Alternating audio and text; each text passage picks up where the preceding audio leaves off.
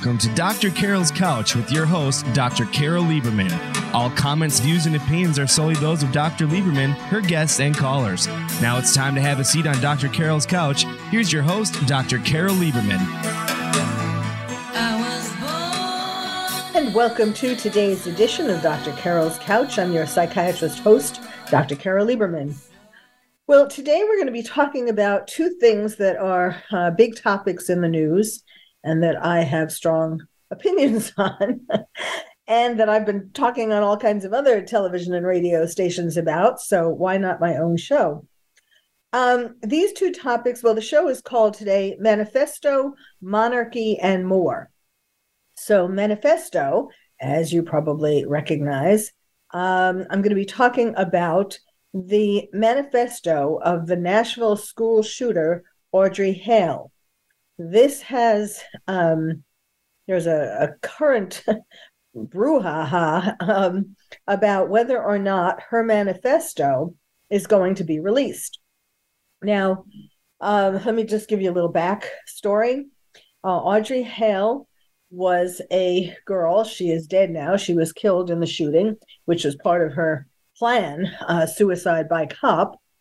Um, she uh, about a month ago or so, she went into a school, the Covenant School in Nashville, which is a school, a, a religious school where she was a student when she was young. And um, she targeted that school.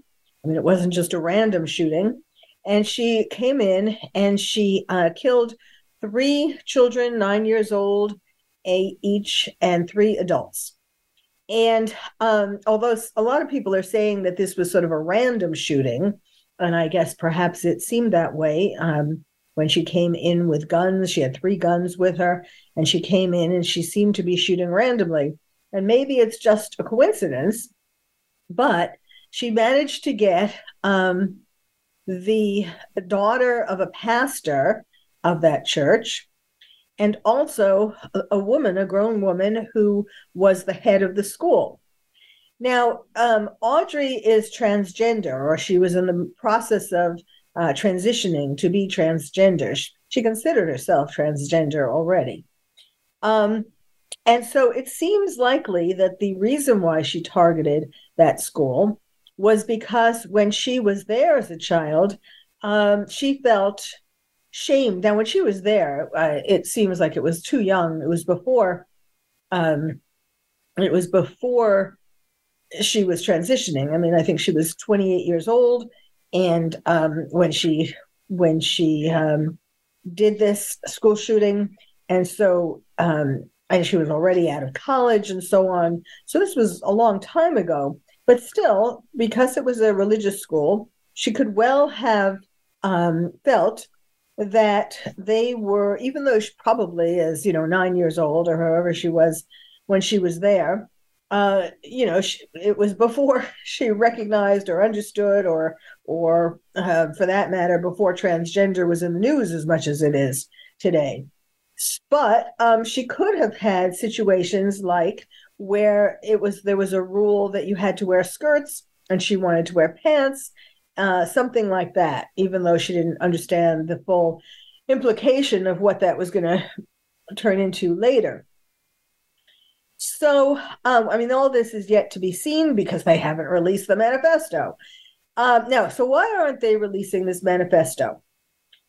Um, and should they? What do you think? Well, uh, clearly there are pros and cons. You know, first of all, it's the police, it's the um, it's it's a little unclear who exactly has total control over the manifesto to decide whether it's going to be released or not. But um, there are several lawsuits filed already uh, based upon the Freedom of Information Act. People who are angry, like the, police, um, p- police organizations, and um, different different organizations who are media organizations, of course, um, who want this manifesto to be released. Now, there are pros and cons, as I was starting to say. The um, pro, in my opinion, uh, is that these days there is so much that is being kept hidden from us.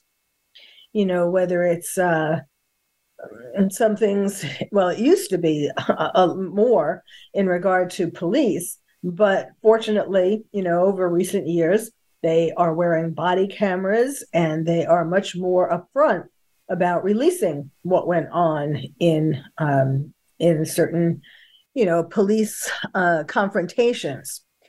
So that you know that isn't. I mean, unless so that couldn't be a factor really in this because they've they've released video from these body cams um, of which not only showed uh, Audrey shooting, but it showed uh, some to some degree the two policemen who shot her, which was of course a justified shooting. And as I said, you know, it was really part of her agenda. She she wrote to a friend before she went to the school that day uh, that she's gonna she wants to commit suicide, and and you know this is all part of her.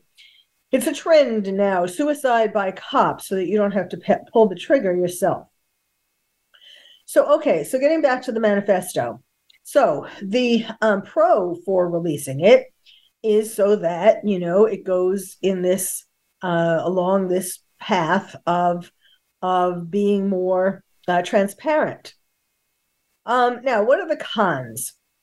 Well, it seems like there are two cons that people, some people might be concerned about. I, I am pro, by the way. I am all for releasing it. Of course, you know, as a psychiatrist and as a forensic psychiatrist, I am particularly interested in um, in understanding more about what was going through her head. So that's why I want it released, and as well, of course, as the transparency.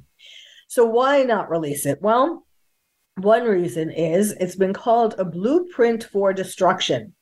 So they are worried that future school shooters will use her manifesto as a um, as a blueprint, a blueprint for destruction. You know, as a as a guide for how they can uh, shoot up a school. Now, you know that is a concern. I mean, that's a reasonable concern because it really seems like Audrey did a very um, detailed description and study of the school and of all different aspects of this shooting before she did it. And so her manifesto likely contains um, better plans, a better blueprint than perhaps some other school shooters who were more doing it more off the cuff. But there are already blueprints out there I mean, for example, um, school shooters. There, there's a fair number of school shooters who already said that they studied the Columbine school shooting, for example. So there is a, a trend or a you know a pattern already of uh, people who are thinking of shooting up a school looking into what other school shooters did. So if Audrey's manifesto, if her plans are more uh, detailed and so on, more accurate, better, because she was a smart girl. I mean, she's is said to have um, had high functioning autism and depression. And a lot of times, people with autism, even though they have problems socializing with other people, they are very good at details. So, so you know, her plans could be better than other school shooters' plans. Now, the other aspect uh, why there's a hesitation. And there are two sides to this. Um, one part, you know, what I am concerned about is that not so much about just regular run of the mill school, future school shooters thinking of using her plans, but people who are transgender being particularly attracted to um, her material because um, because there is an increasing uh, degree of uh, of anger and and potential for violence amongst some transgender people who are feeling as though uh, the world is against them and they are getting very angry about it. Um, you know, this is an example of this is uh, the conflict about transgender men um well i mean men who uh, who consider themselves women. Um, and and and because you know in some places they are not allowed to compete in in games and they're getting uh, there are some who are getting very angry about this so it could be that audrey's manifesto would be a rallying cry for transgender people to think yes you know she's right to be so angry and to want to shoot everybody and you know who she thinks did her wrong now the other side of that is that some people are thinking that um, they shouldn't release it because uh, it will offend transgender people. You know, the fact that Audrey was transgender, um, if you release the manifesto, it makes it seem like all transgender people are violent and are going to shoot up schools or shoot up grocery stores or something like that. Now, you know, it is what it is, and she is who she was and um, we can't deal we can't uh, hide things because they may offend people i mean it is this world is just is just already so crazy um, in you know this woke world is so crazy and so worried about offending people by telling the truth. Uh, it, it, it is not good for anybody. So um, so that is what is happening with the manifesto. Now some other things that are very interesting about her. Um, first of all, in addition to finding the manifesto at her home, uh, the police, you know, they had a warrant and they went in and um, they found a lot of things. They found not just the manifesto, but like journals and other writings and photographs and drawings, and of course, guns. She had more guns at home and all of these things. And they weren't like hidden in some safe with a lock on it. They were all over the place, at least in her room and in the basement. And it is just unbelievable that her parents had no clue about this. You know, they were in such denial. Now, her parents uh, are religious, and they did not want to acknowledge uh, that anything about her um, being transgender or gay or any kind of anything other than um, being a girl, and which you know this the sex she was born with. And so um, they wouldn't let her dress in boys' clothes in the house and so on. Now, I am not saying that that's bad. Um, you know, that is their religion, and they wanted her to respect that.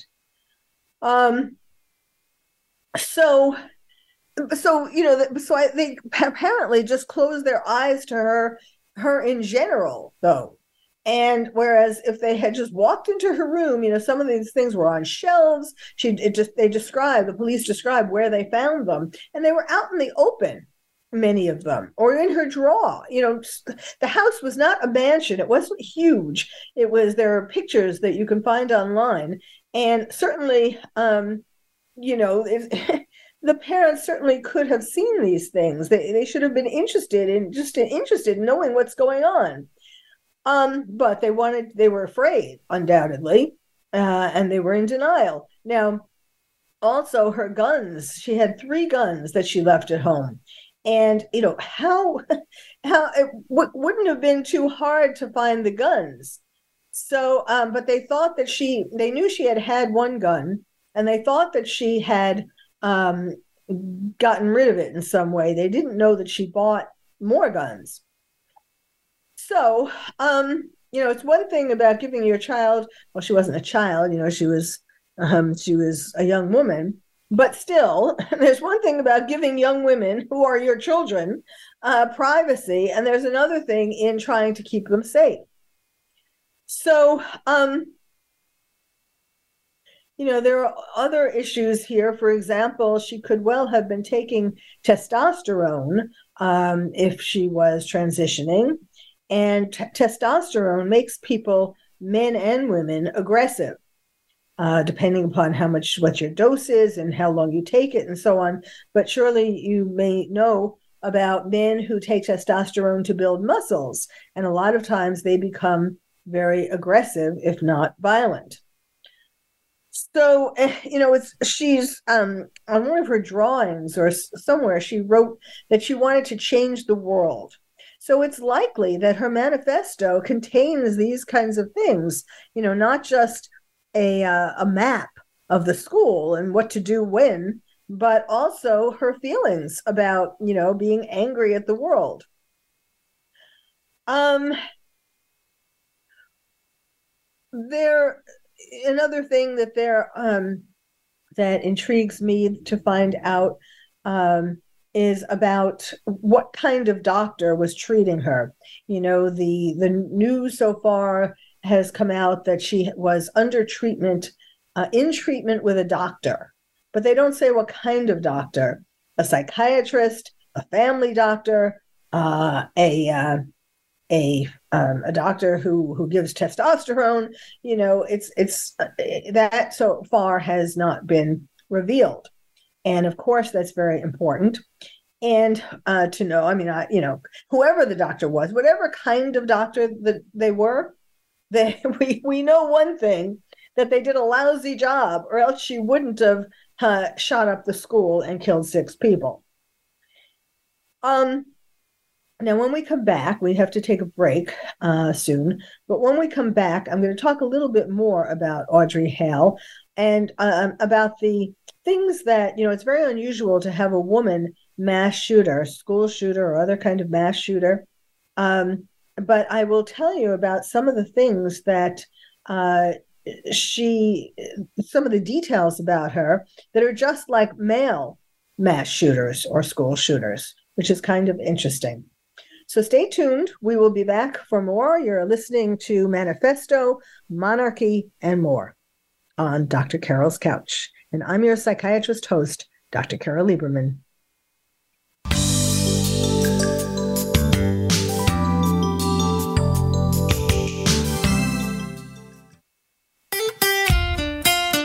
Voice America at facebook.com forward slash voice America for juicy updates from your favorite radio shows and podcasts. Are you having difficulty coping with these troubled times? Do you want help? Then contact Dr. Carole Lieberman today at www.drcarole.com. Dr. Carole is a certified psychiatrist who not only has won an Emmy, but is a regular on top television shows like Oprah Winfrey and Larry King. She's here to help you through books, CDs, and helplines. Having trouble relaxing? Check out her relaxation CD.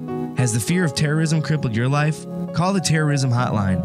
And if you're having trouble with relationships, check out her book, Bad Boys. Dr. Carole wants to help you today, so contact her at www.drcarole.com or for immediate help at 1 900 860 COPE. Get help making sense of these troubled times. www.drcarole.com. These days, everyone is looking for information on staying young, healthy, and fit. The Voice America Health and Wellness Network is here to help you on your quest to better health and a better you. We talk about everything from diet, fitness, and aging to substance abuse, personal growth, mental health, and much more. Learn from our experts who cover health and wellness from traditional and holistic perspectives. Tune in to the Voice America Health and Wellness Network. Healthy living starts here.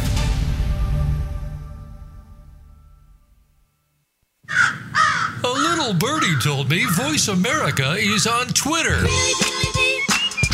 Follow us at Voice America TRN. Stimulating talk gets those synapses in the brain firing really fast. all the time. The number one internet talk station where your opinion counts. VoiceAmerica.com. Welcome back to Dr. Carole's Couch.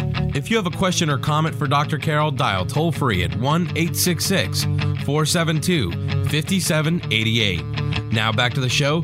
Here's Dr. Carole Lieberman. And welcome back to Dr. Carole's Couch. I'm your psychiatrist host, Dr. Carole Lieberman. We're talking today about manifesto, monarchy, and more. So, we've been talking about the manifesto, the manifesto of Audrey Hale, the Nashville school shooter. Uh, she is 28. I just looked it up to make sure that what I was telling you was accurate. And now we'll, we'll look at how different uh, is she from other school shooters, got male school shooters. So, um, even though there is just there's a very very small percentage of women who become mass shooters, um, there is a pattern to them, and um, to, well, there's a pattern to mass shooters altogether, um, and that is and and Audrey has this. That is, uh, it starts out with the uh, shooter growing up in a dysfunctional home where there is abuse sexual abuse, physical abuse, emotional abuse, or neglect. And um, then also the person is usually bullied or ostracized in school. Now, let, let, me just so in terms of Audrey's home, as I was mentioning before, um, her home was a dysfunctional home because she and her parents uh, were at odds in terms of um, you know her flagrantly um, going against their religion. And most likely, most likely, there were other things in the household. I mean, I can't say for sure what what kind of abuse, if any, she had, or what kind of neglect. Well, certainly, I was mentioning the neglect, at least now these days, um, where she, they didn't look in her room, they didn't really know what was going on with her. Um, then also being bullied or ostracized in school. Now, she was um, ostracized, and because a lot of people, she had a few friends, but a lot of people thought that she was very strange. So it is likely that she was bullied as well. Now, another part of the profile is psychological problems that remain untreated or insufficiently treated. Now, we at least know that she had high functioning autism and depression and she will, you know, and suicidal ideation, which made her look for suicide by cop. Uh, and as I was saying before, whoever this doctor is, um, he certainly did not treat her sufficiently.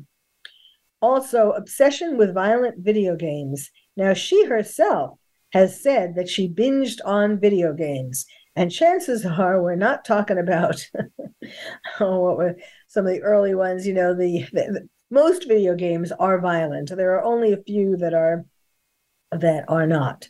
So it is likely that she, uh, like other school shooters, you know, that is the common phenomenon or the common denominator that all school shooters have in common that they were obsessed with violent video games and played them all the time, which makes sense because um, if you are living in a dysfunctional home, and you are being either abused or neglected, you have lots of hours to sit and watch violent video games, play violent video games. Um, then we don't know what the final trigger was, but there is usually some for, for Audrey, but there is usually some final trigger that makes them feel shame or rage or abandonment. Um, well, so okay, so that's uh, that is so all of these factors of the profile of a school shooter or mass shooter Audrey met, even though she was a girl. All right, let's go now. Let's change change M's and go from manifesto to monarchy. As you undoubtedly know, the um, the coronation is coming up this Saturday, May 6th. And um, it is going to start the progression, the procession going from Buckingham Palace to Westminster Abbey, where the coronation will actually take place. The procession is starting at 1020 British Standard Time. kind of kind of weird that they picked you know, not like 10, 10 o'clock or 10 30, 10 20 British Standard Time, which is 420 Eastern Standard Time or 120 Pacific Standard Time, 120 in the morning on um on Friday night. So um so I'm just yes. So and I will be up at that time I am I'm doing a lot of interviews about um, well I've been doing a lot of interviews about the royals because I you know have a a background in that um, and and um, as the coronation has been approaching, I have been talking about the coronation in conjunction with other things that are going on. The other things are there's a lot of behind the scene drama. Uh, you know about the family drama, um, particularly Harry and Meghan. There was this whole question will they, won't they go to the coronation? I mean, you know, that was one way for them to keep everybody paying attention to them, right? To find out when they were going to make up their mind and um, and whether they were going to go or not. I'm glad about the way that it turned out with um, Harry going and Meghan not going, because um, Meghan's goal in life is to steal the spotlight pretty much from anybody. She can, but also from um, in particular from the royal family, because, um, you know, she blames them for everything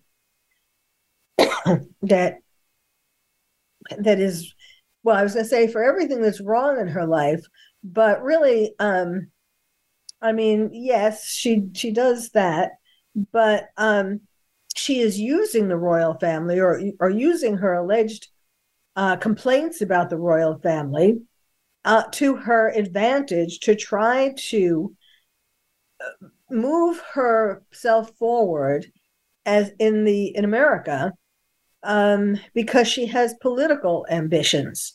And so from the Oprah interview on, where she talked about um, the the royal family being racist and all that, and about how somebody asked about the color of her baby, you know, what what color her baby was going to be, um, Archie, and um, you know, the point of that, this is all self-serving. First of all, first of all, it is not uncommon, as you may know, when there's a mixed marriage, whatever mixture it is, for people to wonder about what traits um, the baby is going to have from each ethnic background. I mean, you know, that goes on all the time.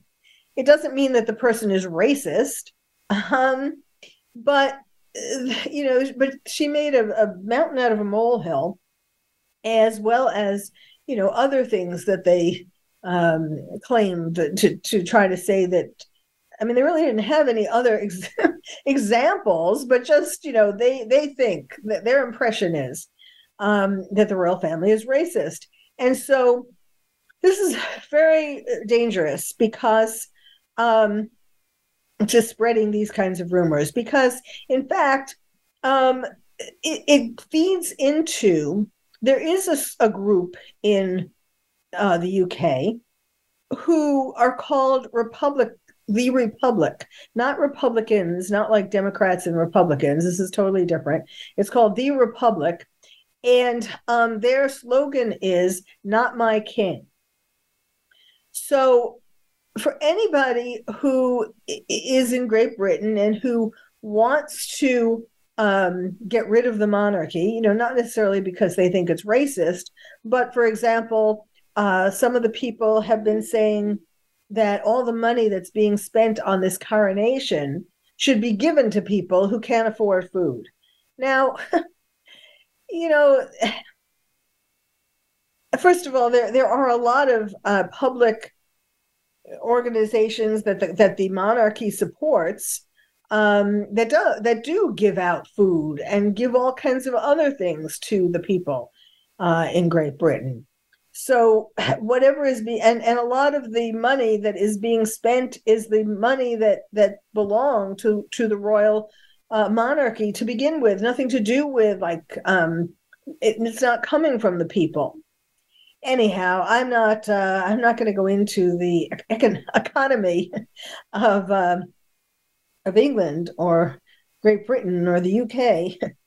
um, but I'm just saying that these are some of the things. So, you know, you know, if if you have somebody who is in the media a lot, um, tr- promoting this idea that the monarchy is horrible, uh, it feeds into some of the other people who are saying it's not this, this uh, organization, the Republic, um, is saying that there shouldn't be anybody who leads the UK just because of birth, uh, nepotism, but it should all all the leaders should be elected. Now, in the UK, there are leaders who are elected. There is such a thing as parliament, as I'm sure you know. So it's not that um, it's not that King Charles III or Queen Elizabeth um, ran the country single-handedly. So I am all in favor of the monarchy. Um, I think it's it is like uh, they have been very. I mean, certainly, if you just look at what Queen Elizabeth, she devoted her whole life to um, the UK, and she did a damn good job of it. And uh, and I think, I mean, we need to give King Charles a chance, and I think he will follow in the footsteps of his mother and really be benevolent and so on. And there is no nothing wrong with it. Quite frankly, um, it's kind of fun because it's we've all been uh, we've all read or had read to us uh, fairy tales where there were kings and queens and princes and princesses, and it's kind of fun to watch this happen in real life, particularly with all the drama behind them. You know, um, watching watching the royal family um, have trouble getting along with each other, notably in regard to Harry and Meghan.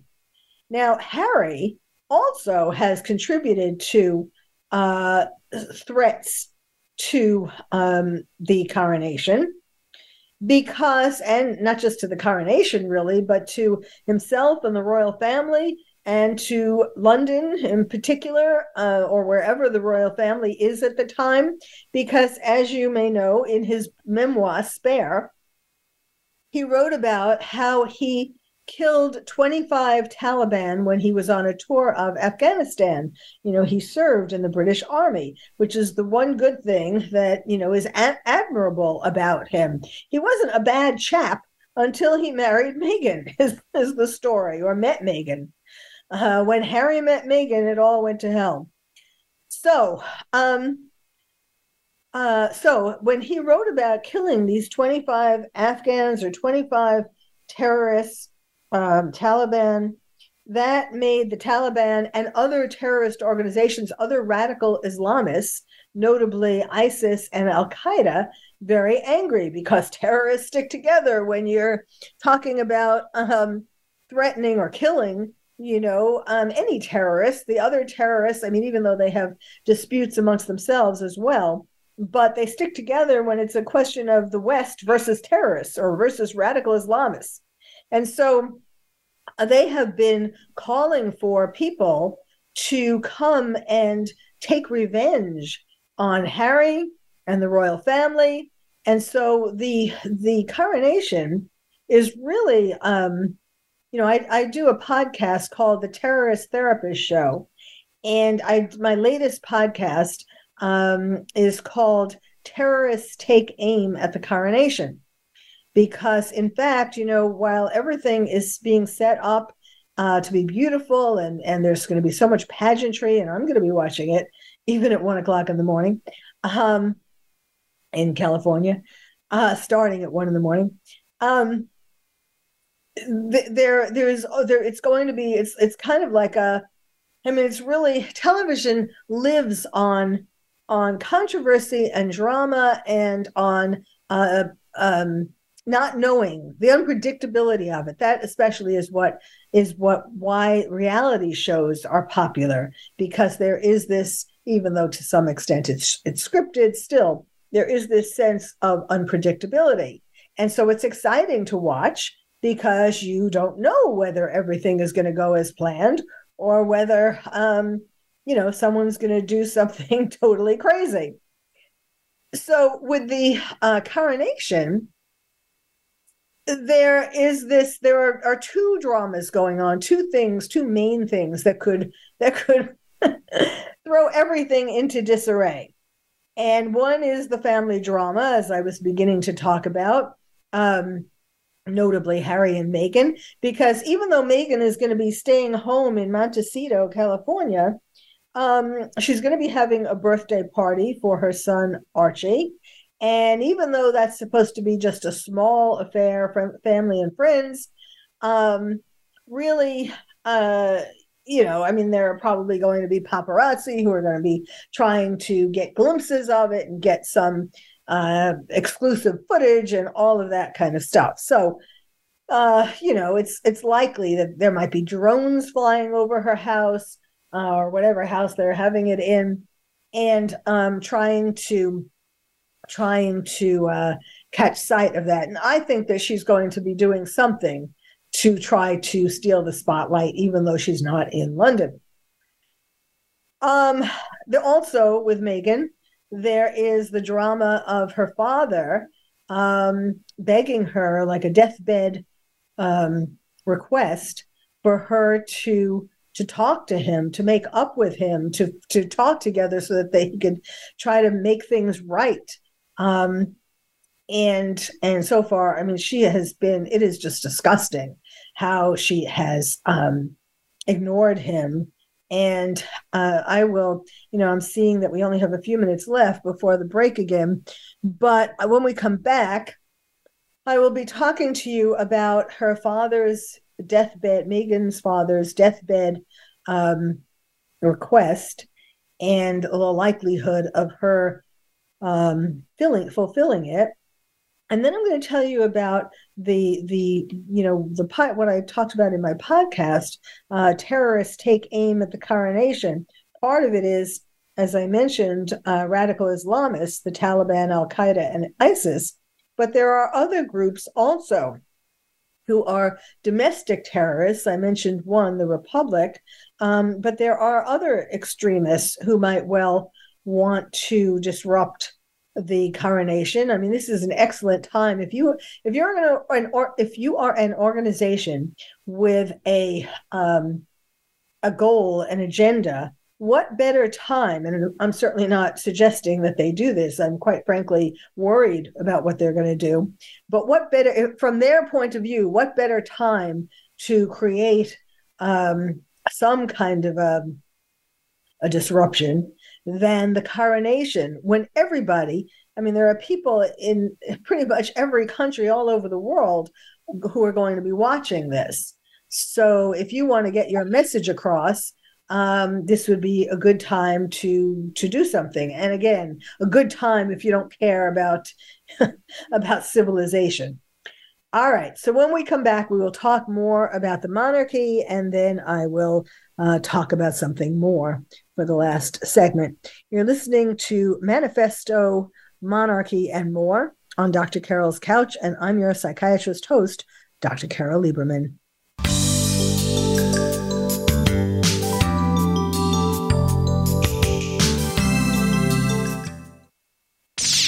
The Internet's number one talk station. Number one talk station. VoiceAmerica.com. Are you having difficulty coping with these troubled times? Do you want help? Then contact Dr. Carole Lieberman today at www.drcarole.com. Dr. Carole is a certified psychiatrist who not only has won an Emmy, but is a regular on top television shows like Oprah Winfrey and Larry King. She's here to help you through books, CDs, and helplines. Having trouble relaxing? Check out her relaxation CD. Has the fear of terrorism crippled your life? Call the Terrorism Hotline. And if you're having trouble with relationships, check out her book, Bad Boys. Dr. Carole wants to help you today, so contact her at www.drcarole.com or for immediate help at 1 900 860 COPE. Get help making sense of these troubled times. www.drcarole.com. Tune in to the Voice America Variety channel on the Voice America Talk Radio Network. Voice America Variety broadcasts a diverse array of topics reaching a global community. Our experts come from all walks of life, and the topics they discuss are everything from current events, arts and entertainment, leadership, parenting, relationships, self improvement, career advice, and a variety of other topics. Check us out today. You're sure to find something of interest. Voice America Variety. Talk on today's hot topics. We're with you wherever Alexa and Google are at home, in the car, on your smart TV, and your connected devices. Hey, Alexa. Hey, Google. Play my favorite Voice America podcast on TuneIn. It's just that easy. But make sure you actually mention the name of the podcast show to make it work. Streaming live. The leader in Internet talk radio. VoiceAmerica.com. Welcome back to Dr. Carole's Couch. If you have a question or comment for Dr. Carole, dial toll free at 1 866 472 5788. Now back to the show. Here's Dr. Carole Lieberman. And welcome back to Dr. Carole's Couch. I'm your psychiatrist host, Dr. Carole Lieberman. I'm talking to you today about manifesto, monarchy, and more. Um, we're in the monarchy segment, continuing about the monarchy. Um, first of all, let me mention some of these other groups that um, who might who are aiming to disrupt the um, the coronation. Now, fortunately, there are also groups in uh, in England um, who have been preparing for this for the for the coronation, and you know they are going to they have um, planned uh, protection for it. So, but the thing is that um, th- there's a, something called Operation Golden Orb and Operation Tower of London, London, and this includes police and military and terrorist task forces, etc. But the problem is, and they have been, you know, working, for example, at um, the Queen's uh, funeral and at the Platinum Jubilee and all that, and they did a great job. However, um, the coronation is going to be a little riskier because the Queen's funeral, for example, I mean, we knew she wasn't getting any younger, but we didn't know exactly when she was going to die and exactly when the funeral was going to be until, you know, close to when it was. But now the coronation, the date of the coronation was given out months ago. So these various terrorist groups, radical Islamists and others, um, have had a lot of time to plan. So, um, who are some of these other groups? There is, um, I mentioned the Republic, whose slogan is Not My King. There are also eco terrorist groups, groups who are inflamed by the possibility that we are ruining uh, you know climate change and the earth is going to collapse and we're destroying the world i mean we are destroying we are destroying the earth in terms of you know lots of species are being killed and plants and both in animals and plants and so on but these are people who um, are who are using rather violent or disruptive techniques to get people to um, adopt a very extreme way of going about pre- preventing climate change. Climate change, by the way, has not been proven to exist. So, um, so this is just crazy stuff. Anyhow, um, there will um, there there are eco terrorist groups in the UK, such as Just Stop Oil, Climate Control, and Extinction Rebellion. Um, and some of these groups, or at least one of these groups, has talked about throwing rape alarms at the horses in the procession. Now, I I have a horse. I am a longtime equestrian. I would. It bothers me particularly that anyone would do anything that um, that would could hurt horses, um, but not just horses. You know, if they these rape alarms are things like on a keychain that make a lot of noise, you can push it and it makes noise if you if you're in danger of being raped to call people to help you. But um, throwing them into the uh, procession of horses would make the horses spook, which would make them either well, first of all, hurt each other. It would be like um, you know, would start a whole stampede basically. And certainly the people in the crowd standing on the side of the parade um, could would likely get hurt as well. Uh, so all of these kinds of things are very dangerous, and hopefully they won't happen. Now, getting back to so that's the those are the terrorist the, the risk of terrorists of, of these various kinds of terrorists. Um, then also getting back to Harry and Meghan, um, you know, the, the family drama that risks um, stealing the spotlight.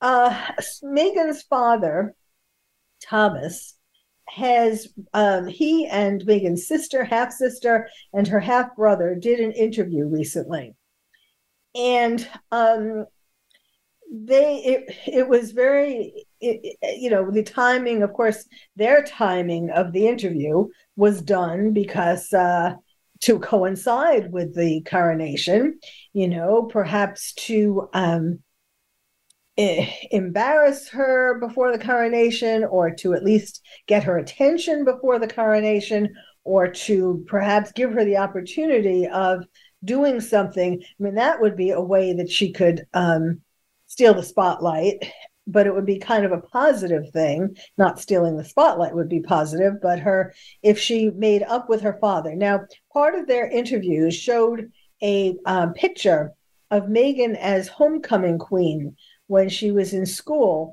and she was smiling and waving to her father and saying hello daddy and she you know you could tell that she really loved him or so it seemed i mean I think she did when she was younger until she got um, a big head. So it's kind of ironic that now that she is real royalty and thinks that she's better than her father, um, she's totally ignoring him.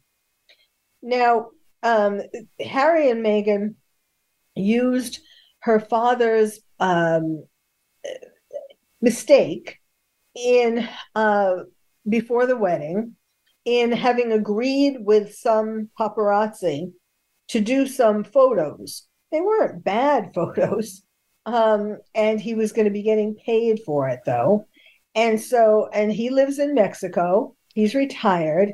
He's in his 70s, not in good health. He has had a stroke. In fact, in these interviews, what makes it even more pathetic is that he can't talk um, you know, he talks in a distorted way because of his stroke, and he can't walk in a normal way because of his stroke.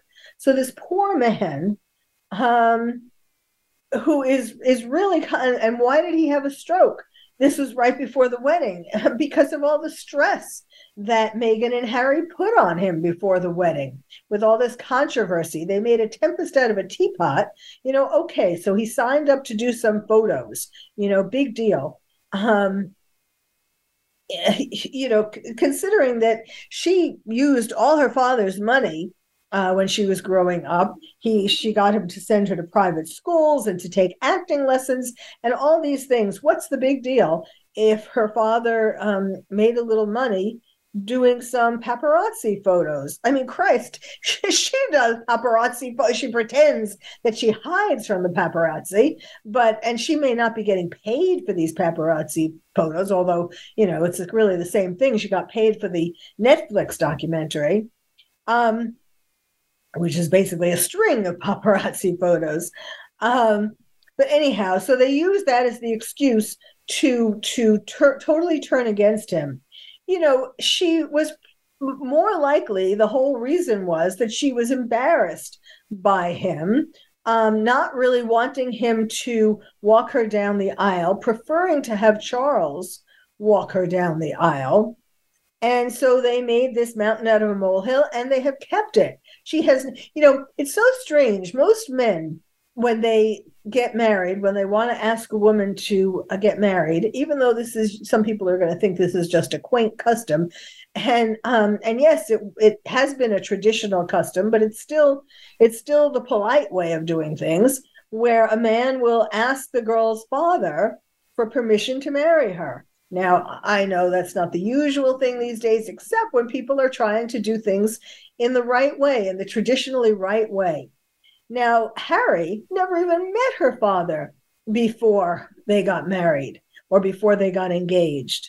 And I think that she was trying to keep Harry from him, not just because of his of her father, you know, being a little overweight and perhaps uh, you know, and liking his beer from time to time, um, you know, living in Mexico uh it, it's but her father worked by the way. The way he was able to pay for all her private schools and everything was because he worked in the entertainment industry.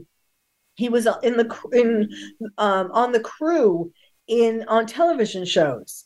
And um, on good you know he had a nice job or jobs. He was well respected in the entertainment industry in los angeles and so there's nothing to be to, to, be embarrassed about. Maybe she was afraid that her father would tell him tell harry some things about her childhood that she didn't want harry to know. But whatever. So they have continued to uh, block out any communication with her father and um, not of course bring the grandchildren to see her father. And those are some of the things that her father is asking for now. Um, So her father said in his interviews, um, he said, She loved me. I'm her hero. And suddenly I'm thrown out.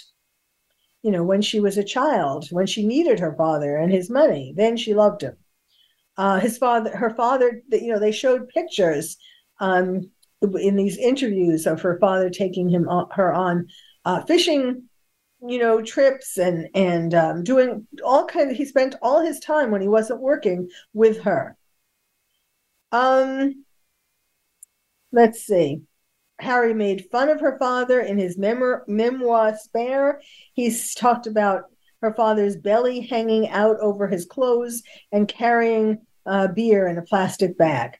Now that is not what you say about the father of a woman who you claim to love um, of course, Thomas, though her father, did did Harry one better because he said that no matter what he's done, he never played naked pool or dressed as a Nazi like Harry did. So um, Harry and Meghan should be ashamed of themselves. They treated they they have treated and continue to treat Thomas really badly. You know, I don't know any man who would marry a woman um, who treated her father as badly as Meghan treats hers. Because you look at how a woman treats her father, just like women should look at how their man treats his mother. And that is going to be how the woman or man are going to treat you. Now, Harry doesn't believe it at this point. You know, he would say, ah, no, she loves me. She'd do anything for me. really. Um, so, um, so Thomas Markle Sr., her father, uh, said, um, let's see, how can I fix this? Of course, I love you. And Harry, nice guy, I love you for marrying my daughter. Meg, I love you. I love my grandchildren. I'd love to see them. And I'm open to any kind of conversation. He keeps saying, I want to fix this. How can I fix this? So, this is his deathbed plea and um, I really don't think that um, she is going to pay any attention to that unless until the time comes, if it comes, when she could use this uh, reuniting with her father as a way to get media attention.